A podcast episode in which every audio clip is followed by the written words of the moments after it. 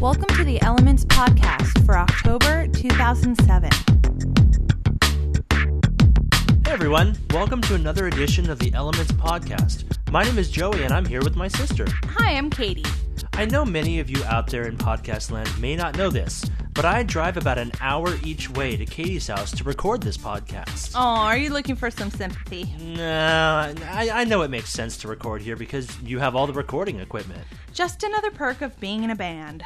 Yeah, well, all this driving got me thinking about a new topic for the podcast the real cost of owning a car. It's crazy how much money you can spend when you have a car. Very true. If you're thinking about buying your first car, you're probably also thinking about how you're going to pay for it. But that's not the full picture. Many people only think about the sticker price and not about how much money it takes to keep your car running.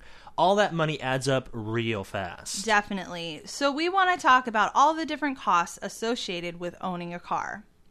The first cost is interest on a car loan. If you see a car that you like for $10,000, you can expect to pay anywhere from a few hundred dollars to well over a $1,000 in interest.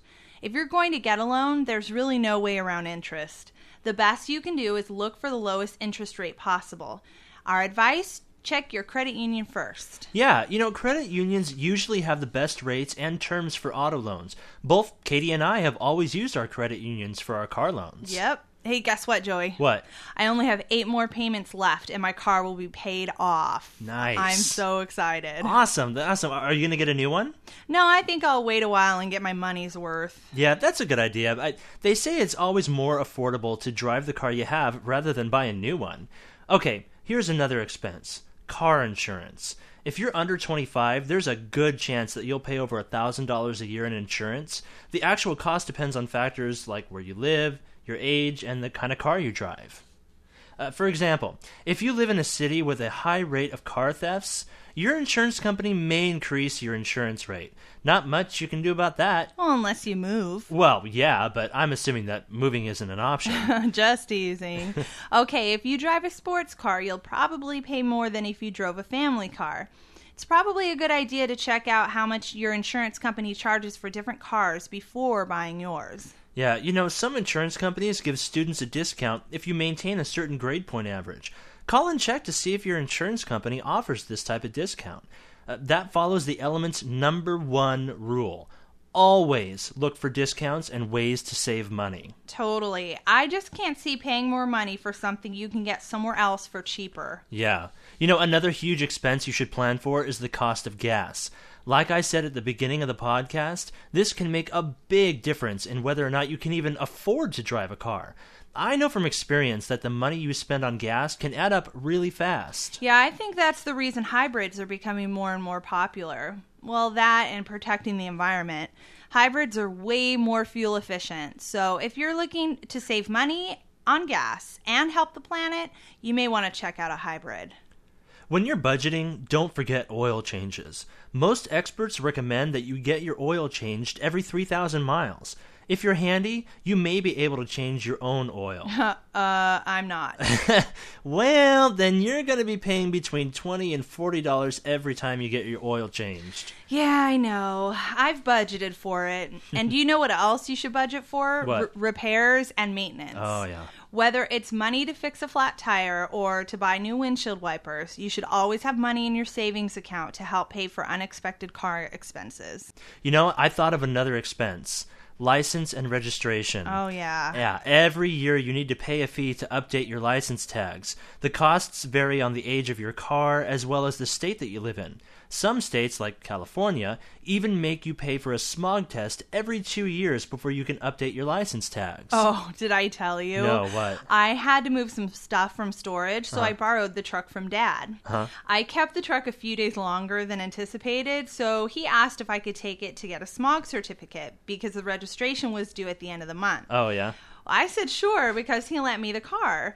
Um, I went to get the smog test. I had to pay fifty dollars. Oh, man! yeah, I just figured that was like the cost for borrowing the truck. well, you're a nice daughter. Thanks. well, that wraps up our tips, so now it's time for Student Tech. Nicely done. Oh, thanks. Okay, in today's Student Tech, we're going to talk about peer to peer file sharing. This lets you share files through a network of computers running the same software, the most popular being BitTorrent. With BitTorrent, you have access to an unbelievable amount of information.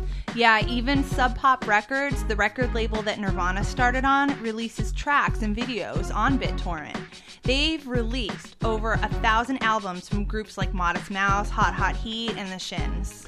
BitTorrent is definitely getting more popular, but it also has a number of risks. For instance, you could download copyrighted protected material or viruses without meaning to, or you could mistakenly allow other people to copy files you don't mean to share.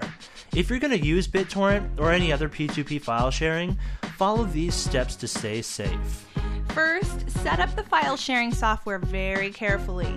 Check the proper settings so that other users won't have access to your private files. Yeah. Second, install anti spyware software. Some file sharing programs install spyware that can monitor your browsing habits and send the data to third parties. Third, you may want to adjust the file sharing program's controls so that it's not connected to the network all the time. Some file sharing programs automatically open every time you turn on your computer. Fourth, use antivirus software and a firewall and update them regularly. Files you download using a P2P network could be mislabeled, hiding a virus or other unwanted content. And with that, it's time to wrap up this podcast. We invite you to join us again for our next podcast. If you have a topic you'd like us to talk about, email us at feedback at elementspodcast.com. For Elements, this is Joey And Catie, saying goodbye. Bye. The Elements podcast is designed for information purposes only and is not intended as professional financial advice. Listeners are always encouraged to check and confirm the information with professional sources. The information you have heard in this podcast is the opinion of its authors and is not necessarily the opinion of your credit union. The Elements podcast is copyright 2007 by Subcat Inc. All rights reserved. No part of this podcast may be reproduced or transcribed without prior written permission of Subcat Inc.